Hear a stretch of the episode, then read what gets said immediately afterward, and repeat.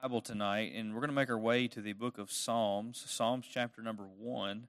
Psalms chapter number one. And uh, we're going to look at this chapter uh, for our text and study this evening. Psalm chapter number one. It's got six verses. And um, I love several, I love preaching through the Psalms and uh, looking at selected Psalms. And uh, this is one of them that I've always loved and I believe is very beneficial for us to, uh, to reevaluate and look at. And uh, I've taught the message plainly as this the godly and the godless. The godly and the godless. And uh, you'll see that there's a contrast in this passage of these two people the godly and the godless, the righteous and the unrighteous. And so let's read this text and glean some things from it tonight. And I pray that it would be a blessing to you. Notice in uh, Psalm 1 and verse 1 it says, Blessed is the man who walks not in the counsel of the wicked, nor stands in the way of sinners, nor sits in the seat of scoffers. But his delight is in the law of the Lord, and on his law he meditates day and night. He is like a tree planted by streams of water that yields its fruit in its season, and its leaf does not wither. In all that he does, he prospers. The wicked are not so, but are like chaff that the wind drives away. Therefore, the wicked will not stand in the judgment, nor sinners in the congregation of the righteous. For the Lord knows the way of the righteous, but the way of the wicked will perish. Throughout the Bible, we have a, a contrast, really, of two groups of people uh, throughout Scripture. Uh, and you'll see one of those passages here is, is found here. We see this contrast. You see two groups of people. You see the godly and the godless, or the ungodly. You see the righteous and the unrighteous, saved and lost, believer, unbeliever. And uh, all of us are in one of these two groups. And so it's important for us to evaluate and ask ourselves to which group do we belong? Which what group do I uh, fit into? Um, is, and we, when we think about these two groups, is it possible to see distinguishing marks between the godly and the godly, godless? And the answer is most certainly yes, there is. Uh, if there was no distinguishing marks, there would only be one recognizable group of people in the world, right? Uh, and so we see through Scripture uh, that there are two groups of people uh, those who are godly, those who are godless, those who know the Lord, and those who don't. And so that's the comparison we find in our text. And this is a rich passage and shows us what the godly man looks like but also shows us what the godless man looks like. Now, it's true that not every believer is as godly as they ought to be. We're a work in progress, aren't we? We're growing, we're being sanctified. Um, many, many might think that, well, if I get saved, why do I still struggle with sin? Uh, because you're not perfected the moment that you get saved. We look forward to that day. It's the uh, day of our glorification uh, when we uh, meet the Lord. But uh, what we find is that there's an ongoing process of sanctification, and there are marks in the Christian that show God in them. And what we find in this text is those marks bore out uh, as the Spirit of God is at work in a believer uh, because He's the one accomplishing that. Uh, so this this passage it's a challenge to us. It's a call to us as Christians uh, in the walk we ought to live, but it's also a warning for the wicked uh, as you look at what the, what the wicked are and what their future is. Now, as we open this text, before we get into our, our, our points here, I want to point out something because there's a, there's a significant trait for the godly man here who's walking with God, uh, and that trait is central to the whole contrast of this passage. And it's in verse 1. It's those first uh, four words. It says, Blessed is the man. That's really what launches off this contrast. Blessed is the man. Uh, and then you're going to see the contrast between the righteous and the unrighteous. The godly man here, he is blessed. He's blessed. Now, what does it mean to be blessed? Well, in short, the definition for that is happy, but it has a stronger sense than what we would call happiness in our modern day world, and that, that what we describe that way has a stronger sense than just typical happiness. It would refer more to a joyful spiritual condition of those who are right with God and have their satisfaction in Him. And I put a note in here of, of John Gill's comments on this, and he says the words may be rendered, Oh, the blessedness of the man, or of this man. He is doubly blessed, a thrice happy and blessed man. blessed in things temporal and spiritual, happy in this world and in that to come. Um, truly, the Christian is blessed. They uh, know what true satisfaction is because it is found in Christ alone. You know, our world around us looks to try to find happiness, they try to find this blessedness in all of the things and all of the pleasures of the world, right? And uh, they never satisfy man uh, because man is empty without Christ, his creator. Uh, Jesus uses the Greek equivalent of this term in the Sermon on the Mount, Matthew 5, verse 3 through 11. It's called the Beatitudes. And uh, Jesus says, Blessed are the poor in spirit, blessed are the merciful, blessed are those who hunger and thirst for righteousness, and, and on he goes. And so the psalmist says, Blessed is the man who is and does these things that we see in this text. And on the contrast to that, the godless man, the ungodly man, he is not blessed. He does not have this uh, that the blessed man has. So notice with me, number one tonight, we see the godly man. You could probably put these points together by yourself without me even mentioning them. Uh, the godly man. So we see the godly man first in the first half of this psalm. But I want to point out to you uh, three things about him. Three things about him. And the first thing about him is that he is abstinent from the world or he abstains from the world, the ways of the world, the counsel of the world, and how the world thinks and how the world operates. He's, he's separate and he's different from the world in which he lives. In verse 1, notice what he says, what it says Blessed is the man, and here's the description of this man, who walks not in the counsel of the wicked. Now, there's a lot of counsel in this world, isn't there? What is counsel in simple terms? It would be advice, instruction, uh, guidance. Uh, we would refer to that as counsel, but we think of counsel is all counsel good? Should we follow everything that we hear? The answer to that is no, right? We know that there's godly counsel, and then there's also ungodly counsel. And so, what you find here is that the godly man, this blessed man, he discerns what is ungodly counsel, and he does not follow that counsel. He does not follow the counsel that would be uh, of the wicked. That's specifically what the psalmist says. It's counsel of the wicked. So, this godly, blessed man, he's able to discern this, uh, the difference between good counsel and bad counsel. And I think probably one of the great problems among Christians today is that they're heeding a lot of ungodly counsel because there's a lot of ungodly counsel in the world. And some ungodly counsel sounds like good counsel, but it is not good counsel. Um, I, I have talked with people many times who have told me what they've done and why they did it. And I said, Well, who told you to do that? And they say, This so and so said this. This person's not even a Christian. Uh, it, it's so easy if we're not careful to fall into heeding ungodly counsel, counsel that is not rooted in Scripture. Uh, there's a lot of counsel that's not rooted in Scripture, but rather is rooted in worldly ideology, uh, emotional impulse, the trends of the culture, uh, fleshly pleasure. Uh, counsel abounds, around us, and it's not all good. You know, one of the most common forms of counsel today we hear is this little statement, and you're going to love it, right? Just follow your what? Heart. You ever heard that? Uh, I, I've heard it a thousand times, and it's still a common thing. Well, just just follow your heart. Follow your heart. That's that's the kind of counsel that people heed. Even Christians do. But you understand that that's some of the worst counsel you can follow. Your heart is desperately wicked. Your, your heart is evil. Your heart wants to gravitate towards sin, that which would please your flesh. So, so you have this kind of counsel. Then you got people who are famed for their counsel that is ungodly. People like Oprah, Jerry Springer, Joel Osteen, to name just a few. I, I mean, you have millions of people tune into them for their guidance on life. And uh, it's ungodly counsel. So, if we're going to have godly counsel, we need to be able to discern the difference. Godly counsel will come from godly people, um, and that's why we should surround ourselves with people in our life who will help us in that matter. Uh, and I've given you several references through this through this passage just to just to show you. Proverbs thirteen twenty says, "Whoever walks with wise with with the wise becomes wise, but the companion of fools will suffer harm." That's exactly true. Iron sharpens iron. And so, who we allow to influence us will make an impact on us. So, uh, counsel here is important.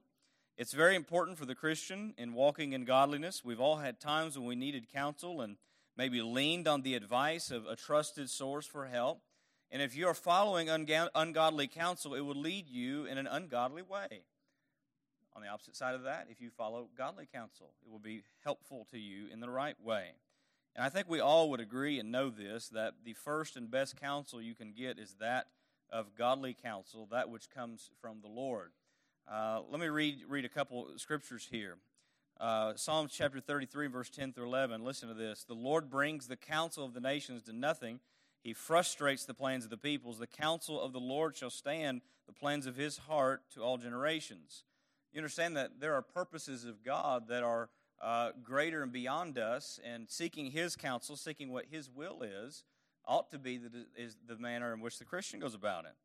Uh, Proverbs 19:21 Many are the plans in the mind of man, but it is the purpose of the Lord that will stand. Uh, counsel with God, seeking his counsel.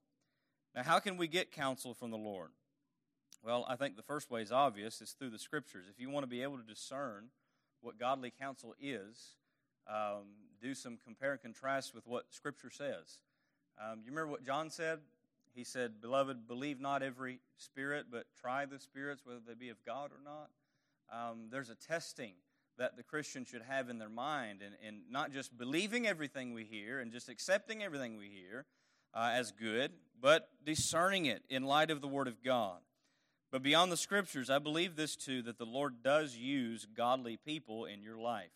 And I, think that is significant. I think we've all learned, uh, leaned on some godly counsel in our life before. Proverbs 11 14 says, Where there's no guidance, a people fall, but in the abundance of counselors, there is safety often if I have been pressed to make a big decision or a, big decision was before me, uh, number one, I go to the scriptures and pray, but often I would talk to other godly men who uh, I know I could trust. I know that these are men that are walking with God. These are men that uh, would not try to lead me wrong. They would give me their honest input. Sometimes their inputs conflict, and it shows you just our, our human perceptions that uh, maybe differ in a few things. Um, but by and large, we need godly counsel. So the godly man recognizes the difference here between the godly and the ungodly. So we got to ask ourselves, what kind of counsel are we heeding in our life? What kind of counsel do we listen to? Uh, notice he continues, all right, with this blessed man. He continues in verse 1 and says that this blessed man walks not in the counsel of the ungodly. Notice the next thing he points out nor stands in the way of sinners. Nor stands in the way of sinners. Now, when you recognize in the scriptures this way, the term way. It's speaking of a path, a, a road that would often be trod, right? And, so it's a path, it's a direction, it's, it's, it's, a, uh, it's, a, it's, a, it's a guideway. And so there's a way of sinners, there's a path of sinners that is uh, ungodly that the godly man avoids. Um, now, everyone in this world is traveling a specific way and path that leads to a destination. You remember Jesus speaking about this on the Sermon on the Mount to those in his day? He said in Matthew 7:13, "Enter by the narrow gate, for the gate is wide and the way is easy that leads to destruction, and those who enter by it are many." He's talking about a way, a path in which people go. And he says, Many there be that find that destructive way. And so the godly are warned to avoid the way of the wicked, the path of the wicked. And so we see this with the godly man. Now, go with me to Proverbs for a moment and look at this clear contrast. I think this, this particular passage in Proverbs really um, sheds light on this uh, subject of the way, the path uh, of the wicked versus the path of the righteous. Proverbs chapter 4 and verse 14 through 19, and notice this. Proverbs is, is filled with wisdom, filled with practical application for the Christian. I would encourage you to, to read it frequently and often. But notice what he says in Proverbs chapter 4, verse 14. Do not enter into the path of the wicked, and do not walk in the way of the evil. Avoid it, do not go on to it, turn away from it, and pass on, for they cannot sleep unless they have done wrong.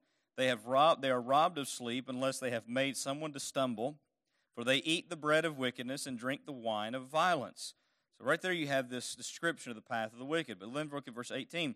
But the path of the righteous is like the light of dawn, which shines brighter and brighter until full day. The way of the wicked is like deep darkness. They do not know over what they stumble. That's just a clear contrast passage of the path, the way of the righteous versus the way of the wicked. Uh, you know, you look at the world around us, and those who are on the wicked way, the wicked path, um, all of them believe they're doing the right thing, right? They believe they're going down the right path. But notice what it says in verse 19 The way of the wicked is like deep darkness. They don't even know what they're stumbling over and they're stumbling the whole way. Uh, but the path of the righteous is like that light of dawn. So we have that clear description of this way of the wicked. And so we ask ourselves, are we in that way? What way are we in? So the godly man here, this blessed man, he walks not in the counsel of the wicked, he doesn't stand in the way of sinners. And then there's a third aspect here.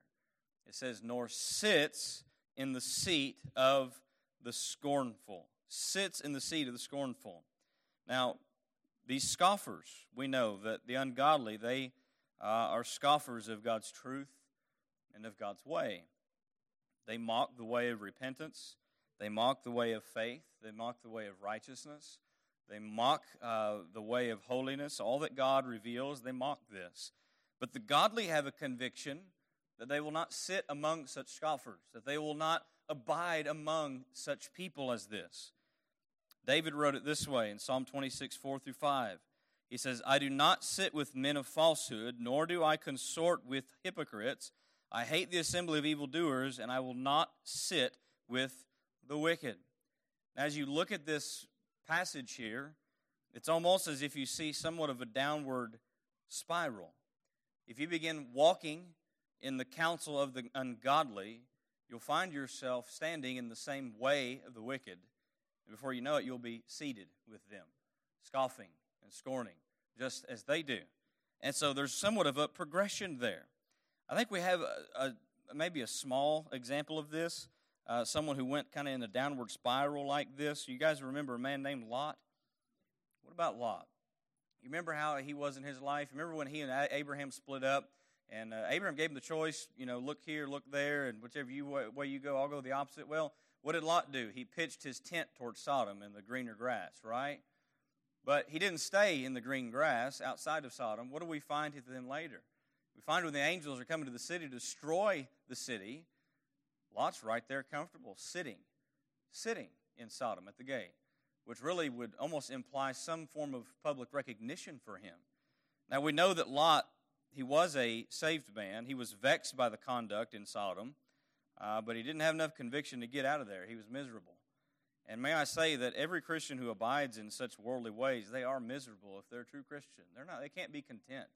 You cannot be content in the way of the wicked uh, if you have the Spirit of God dwelling in you. So the godly needs to be abstinent from the world lest they grieve God and, uh, and really have no heavenly reward. I think there's an aspect there. But notice with me letter B tonight. All right, we see these traits of the blessed man, the godly man. We find, firstly, he is abstinent from the world. He doesn't walk in their counsel, doesn't go down their way, doesn't sit with the scoffers. But letter B, we see a great, great uh, application here for us, and one reason why he doesn't do what he does with the wicked. Notice he has an appetite for the Word of God. He has an appetite for the Word. In verse 2, but his delight is in the law of the Lord and on his law he meditates day and night. I read that and I just I rejoice, but it's also a challenge to me. I mean, this is, this is a wonderful statement. You think about the contrast that the wicked are over on their path, they're doing their thing, they're delighting in all the sin and wickedness, but this blessed man, the, tr- the one who's truly happy, the one who's truly satisfied, the one who truly uh, has joy, this man is a man that's not in that way, the wicked, but instead his delight is in the law of the Lord. Now, think about it. What do we delight in the most? Do we delight in the things of the world or the truths of the Word of God? Now, the word delight here simply refers to joy and delight. And, and this blessed man enjoys and loves the Word of God. I believe this that every Christian should love the Word of God. You should cherish it. It's precious to me. It should be precious to you. Every Christian, I believe, uh, loves the Scriptures. Um, and that is what's important to us. There's Now, there's, there's nothing wrong in finding delight in things in this world that are not sinful in and of themselves. Uh, we delight in certain things. We find enjoyment in certain things, right? I delight in a good game of golf. I delight in a trip to Andy's ice cream. I delight in uh, just a vacation to the beach. I mean, those things aren't sinful. But understand that God has given us richly all things to enjoy so long as they're not sinful. But there's a sad trend today where it seems that more and more professing believers delight in worldly things rather than spiritual things. More so. There's an imbalance and uh, e- even a total opposite effect of those who profess to believe. And this is evidenced in the neglect of Scripture and local church worship. And we have to ask ourselves what do we delight in? Do we delight in the Word of God? Do we enjoy it when we take a moment to read the Scriptures and listen to God speak? Now listen to some more Scripture that says speaks of this very truth. Psalm 119, which the whole chapter of Psalm 119 really is, is, is really an expression of the psalmist's love for the Word of God. But here's just to, just to show you just a few passages from there. Psalm 119, 47, For I find my delight in your commandments, which I love. I find my delight in your commandments, which I love. Verse 16 of Psalm 119, I will delight in your statutes, I will not forget your word. Think about this. Why, why would the Word of God be the delight of God's people? Because it's through the Word of God that we were birthed again. Now, think of this. Remember what, what James said by His Word He begat us or brought us forth. Uh, Peter said that we've been born again of that incorruptible seed, and, and the Spirit of God and the Word of God, they work together in bringing us to life. You see, through the Word of God, we have tasted of that spiritual depth uh, our nature has been changed by His Word, and it has become our desire. You see, there's nothing in this world that compares to the Word of God. It truly is precious beyond all other things. David writes again in Psalm 19 and verse 10, and when he's speaking about the Word of God. Go read that chapter. And here's how he defines and describes it. He says, More to be desired are they than gold. Talking about the commandments and law of the Lord. More to be desired are they than gold, even much fine gold, sweeter also than honey, and drippings of the honeycomb. Now, if you could have a brick of gold, if you had a choice right now, between a brick of gold and your Bible in your hand, which one would you choose? Which one would you choose? Think about that. We'd have to choose the Scriptures. We'd have to choose the Word of God. But the majority of the world would say, oh, give me that gold. I don't need the Bible, right? Listen to Romans 7, verse 22, what Paul says. He says, I delight in the law of God in my inner being. He's talking about his war with the flesh. He, he, he's at war with his flesh in that passage. But after the inner being, in his inner man, the new man, he delights in the law of God in his inner being. You see, a mark of the godly is a hunger and delight in the Word of God. True Christians love the Scriptures. Do you love the Scriptures? But notice this beyond the delight of the law of the Lord, there's another aspect in this verse. What else does the godly man do? The Bible says, on his law he meditates day and night. He meditates day and night. Now, what is it to meditate on something? To meditate on something. The word meditate here refers to to read in an undertone, to mutter while meditating, it conveys the idea of, of chewing on it, of thinking on it, of, of processing it, of digesting it. All these things. Charles Spurgeon comments on this. I have this quote on your notes, I think. He takes, speaking of this psalmist, he says, He takes a text and carries it with him all day long. And in the night watches, when sleep forsakes his eyelids, he museth upon the word of God. Meditation upon the scriptures was a a practice long ago that I believe was very beneficial to the church. Uh, but it's not practiced much today. It's, it's almost a, a, a forgotten practice, but it's one of the most rich practices that you can have in your Christian life, is to take time to meditate and think upon the Word of God. You see, this is being in the Word of God every day. It's day and night he's doing this, that he's reading and thinking about the Word of God. And friend, if you truly delight in the Word, I believe that you will be in the Word. We do what we delight in, don't we? We do what we delight in. We take part in what we delight in. You know, I delight um, in ice cream. Do you? Why do you eat ice cream? Because you delight in it, right? I found black raspberry chip over at Andy's. Been looking for that flavor. It's not a real popular flavor, so it's hard to find. They sell it in the, the quart and the, in the pint, and so I bought them out. They had two left. I said, give me both of them. and so I took it home, and I thought, well, I'll just eat this over a long period of time. I bought them you know, about a week ago. They're about gone. You know, I delight in them. So what I delight in, I kind of want to stay in, right? We, we think about anything that we delight in, that's what we do. That's what causes us to do that. And so if we delight in the scriptures, we'll be in the scriptures. Scriptures will be part of us. So is the Word of God something you delight in? If you read it in the morning, does it ever come to your mind later that day? Psalm 119, 97, one more verse from that chapter. He says, Oh, how I love your law. It is my meditation all the day.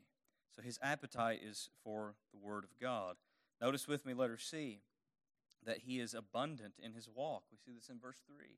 He's abundant or he's fruitful, fruitful in his life. Look at verse 3 with me. He is like a tree planted by the streams of water that yields its fruit in its season, and its leaf does not wither. In all that he does, he prospers. So, this blessed man, this godly man, there's something about his life that's different. There's something being produced in his life, and that is a fruitful walk. Now, this is beautiful imagery. He's like a tree planted by the streams of water. How beautiful are the, the scenes of trees by rivers and flowing water? How, how beautiful is that landscape? And this, this is the picture that the psalmist and God is giving of this blessed man. Now, how significant is it that tree, a tree is next to the river water here? Well, what's the water do for the tree? The water is what nourishes that tree that it yields its fruit in its season. Through the godly man, the Lord bears out fruit at the right time when it's needed. And this fruitfulness is directly linked to the right nourishment to bear it. If you want a fruitful tree, it needs water, it needs the right sustenance, it needs the right nourishment. And, friend, we think about the Christian life, the same principle applies. If we want to be fruitful, we need the right spiritual nourishment to our life. And this blessed man has it. He's abstaining from the world, he's abiding in the Word. Those two things are critical. And this is the result of this. He's like this tree that bears its fruit in its season. We see much in the scriptures about the Christian life and the, uh, and the fruit that he bears. And I want to read a passage here in John 15 from uh, Jesus as he's teaching his disciples uh, about bearing fruit. In John 15, in verse 4 through verse 8, for a moment, he's talking to his disciples, teaching them. This is some of his last teachings, just hours before he goes to the cross. And uh, he gives them this teaching on abiding in him. And he says in verse 4 of John 15, Abide in me, and I in you, as the branch cannot bear fruit of itself unless it abides in the vine, neither can you unless you abide in me. I am the vine, you are the branches. Whosoever abides in me, and I in him, he it is that bears much fruit. For apart from me, you can do nothing. If anyone does not abide in me, he is thrown away like a branch and withers, and the branches are gathered, thrown into the fire, and burned. If you abide in me, and my words abide in you, ask whatever you wish, and it will be done for you.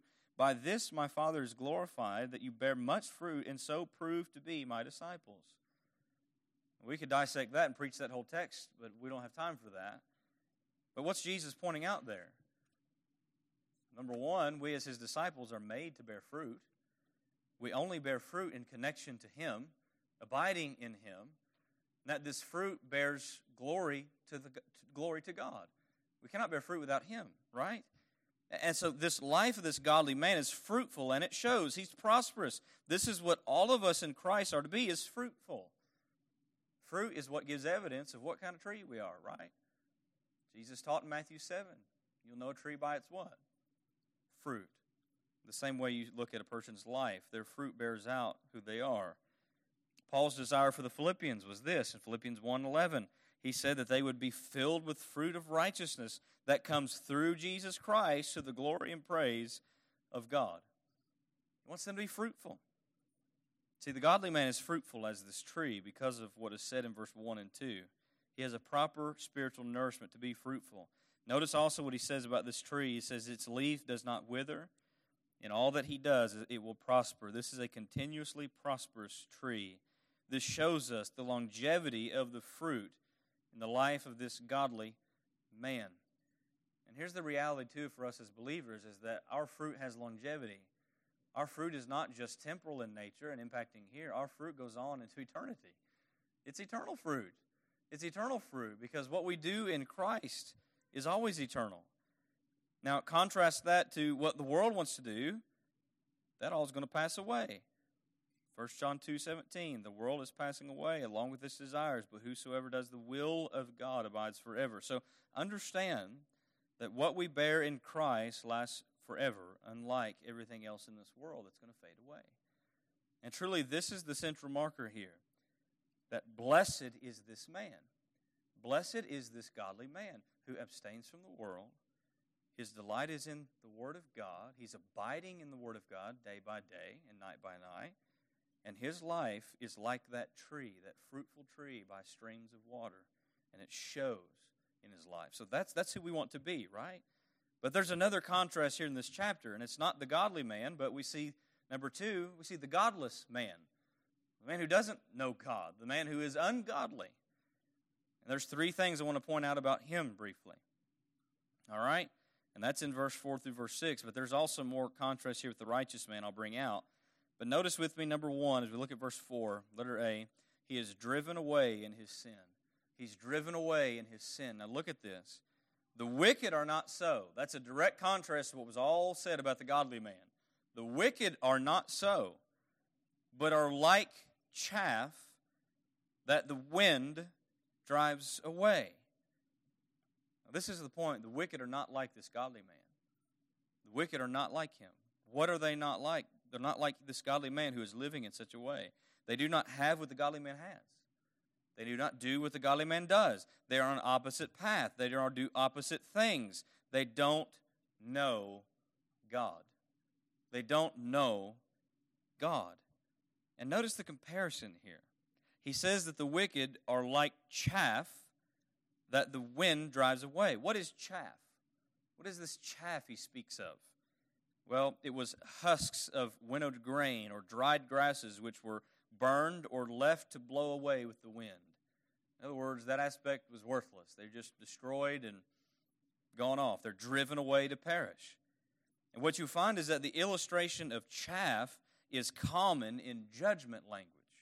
Very common in judgment language. And we see an example of that in Matthew 3. I want to read this to you. In Matthew 3, in verse 11 and 12, when John the Baptist is introducing Jesus on the scene, and remember he's, he's, he's baptizing there at the River Jordan, and uh, the Pharisees and the Sadducees, the, the religious elite of that day, they came to him. And uh, Jesus essentially, I mean, excuse me, John the Baptist essentially uh, calls them a brood of vipers, uh, who's warned you to escape the wrath that's coming. Uh, because they were steeped in self righteousness. They thought their religion made them righteous, but in turn, they were wicked. They were ungodly. And notice what he says here, Matthew 3, verse 11 and 12.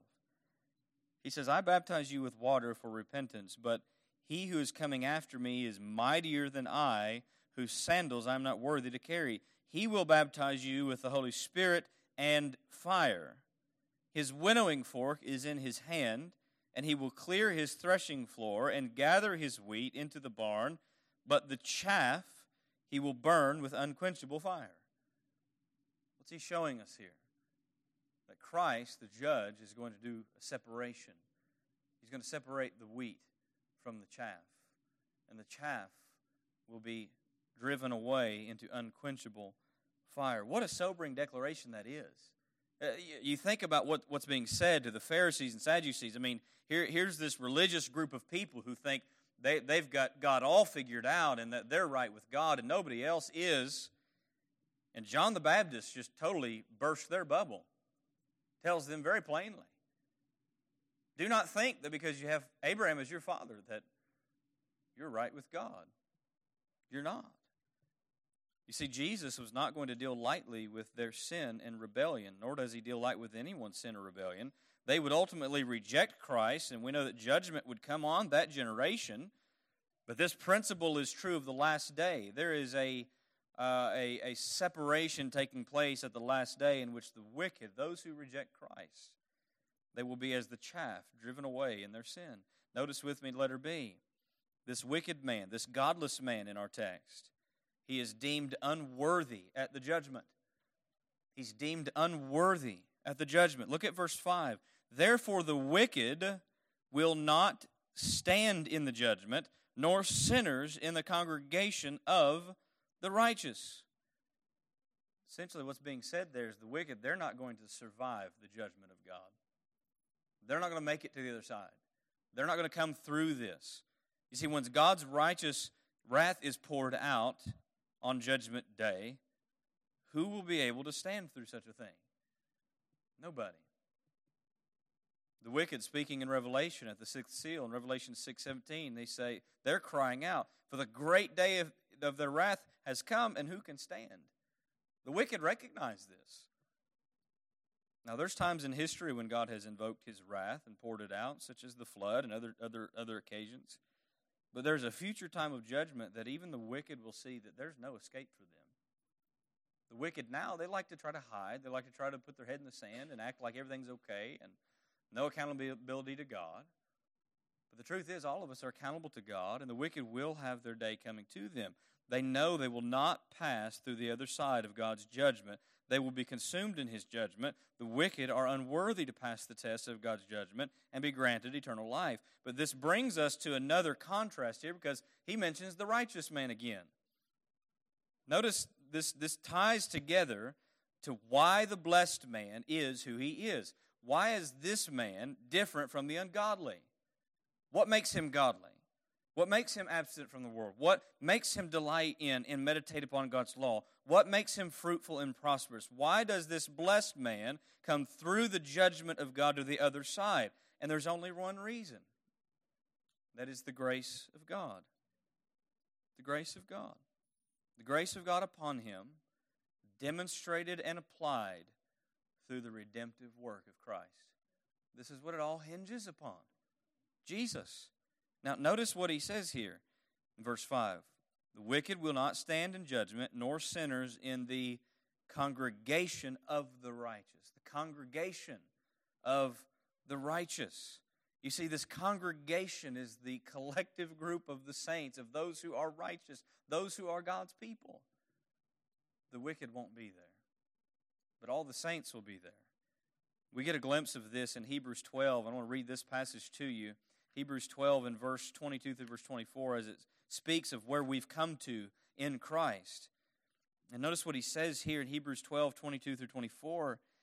He says, But you, he's speaking to Christians, but you have come to Mount Zion and to the city of the living God, the heavenly Jerusalem, to an innumerable angels in festal gathering, and to the assembly or congregation of the firstborn who are enrolled in heaven, and to God, the judge of all and to the spirits of the righteous made perfect, and to Jesus, the mediator of a new covenant, and to the sprinkled blood that speaks of better word than the blood of Abel. You read that description, and that is, that is where we belong in Christ. This holy congregation. And the wicked have no place there, as the psalmist describes. You'll notice also that this congregation is called righteous. Well, who can be called righteous? when all men are sinfully depraved. Those who are righteous are those who are made righteous by the redemptive work of Christ. Because no man has any righteousness of his own. None of us. Now, we all would like to think we have some measure of righteousness in us, right? That's how the world thinks. Well, I'm not that bad of a person. But the truth is, we all are. Evil. Isaiah tells us the righteousnesses, the good things that we do, they're as filthy rags in God's sight. And so all of us were in that same boat. The difference is that grace snatched us out of that boat. Grace, through Christ, has brought us and clothed us in righteousness. I love this verse because it summarizes the transaction that takes place at the cross. In 2 Corinthians 5.21, Paul writes to the Corinthians and says, For our sake, he, being Jesus, or excuse me, God, made him, being Jesus, to be sin who knew no sin, so that we so that in him we might become the righteousness of God. You read Romans 3 and you see about this gift of righteousness that is given to the believer. It's a gift. So here's the difference the godly man here is clothed in the righteousness of Christ. The wicked man is clothed only in his filthy garments of sin. And it is the righteousness of Christ that has changed this godly man. It is the righteousness of Christ that has changed him, that has made him blessed, that has changed his life, in which he will not go after the way of the wicked. But he loves the law of God, he loves the Word of God, and he's a fruitful, fruitful person in his life, like that tree by the rivers of water. He is justified, he is sanctified, he is glorified. The wicked are not so. Which brings us to letter C. Notice that this ungodly man, this godless man, not only do we find that he is deemed unworthy at the judgment, he's unworthy because of his sin and he has no righteousness of his own, but he is also destroyed forever in God's wrath. Now you look at verse 6 and notice what it says The Lord knows the way of the righteous, but the way of the wicked will perish. There we have that way being mentioned again. The way of the righteous. What is the way of the righteous? The only way of the righteous is the way of Christ. Through him. What did Jesus say to Thomas and his disciples in John 14, 6? He said, I am the what? The way. I'm the path. I'm the road. I'm the way, the truth, and the life. No man comes to the Father except through me. So, so the way of the righteous is, is known to the Lord because the Lord knows his people. He has called them out. He has converted them. He has consecrated them for himself. And so this truth surely makes one blessed, happy, joyful. He says of Israel in the Old Testament, and we could, we could see a parallel here to uh, Christians in general, but Deuteronomy 33 verse 29, happy are you, blessed are you. It's the same word, O Israel. Who is like you, O people, saved by the Lord? the shield of your help and the sword of your triumph. Your enemies shall come fawning to you, and you shall tread upon their backs. Happy are you, O Israel. Happy are you, O Christian, that God has saved you. Now, while the way of the righteous is known to the Lord, and will continue forever with the Lord, the way of the wicked shall perish. The word perish simply means to be lost forever, to be destroyed here's the reality is that someday all that was and is wicked will be forgotten and gone. Praise God for that. Never to influence again, never to have its way. And those who trod that path of wickedness will perish. Jesus said in Luke 13, 3, No, I tell you, but unless you repent, you will all likewise perish. The truth is that the wicked around us, why will they perish? Because of their wickedness, but also because they refuse to repent. And except God grant repentance, the wicked will not repent. So we see this contrast here the godly and the godless. The godly man is who we ought to be, right? It really is a description of uh, the Christian who's walking and growing in the Lord. But the godless man, he does not know God. He rejects God, he scoffs God, he runs from God.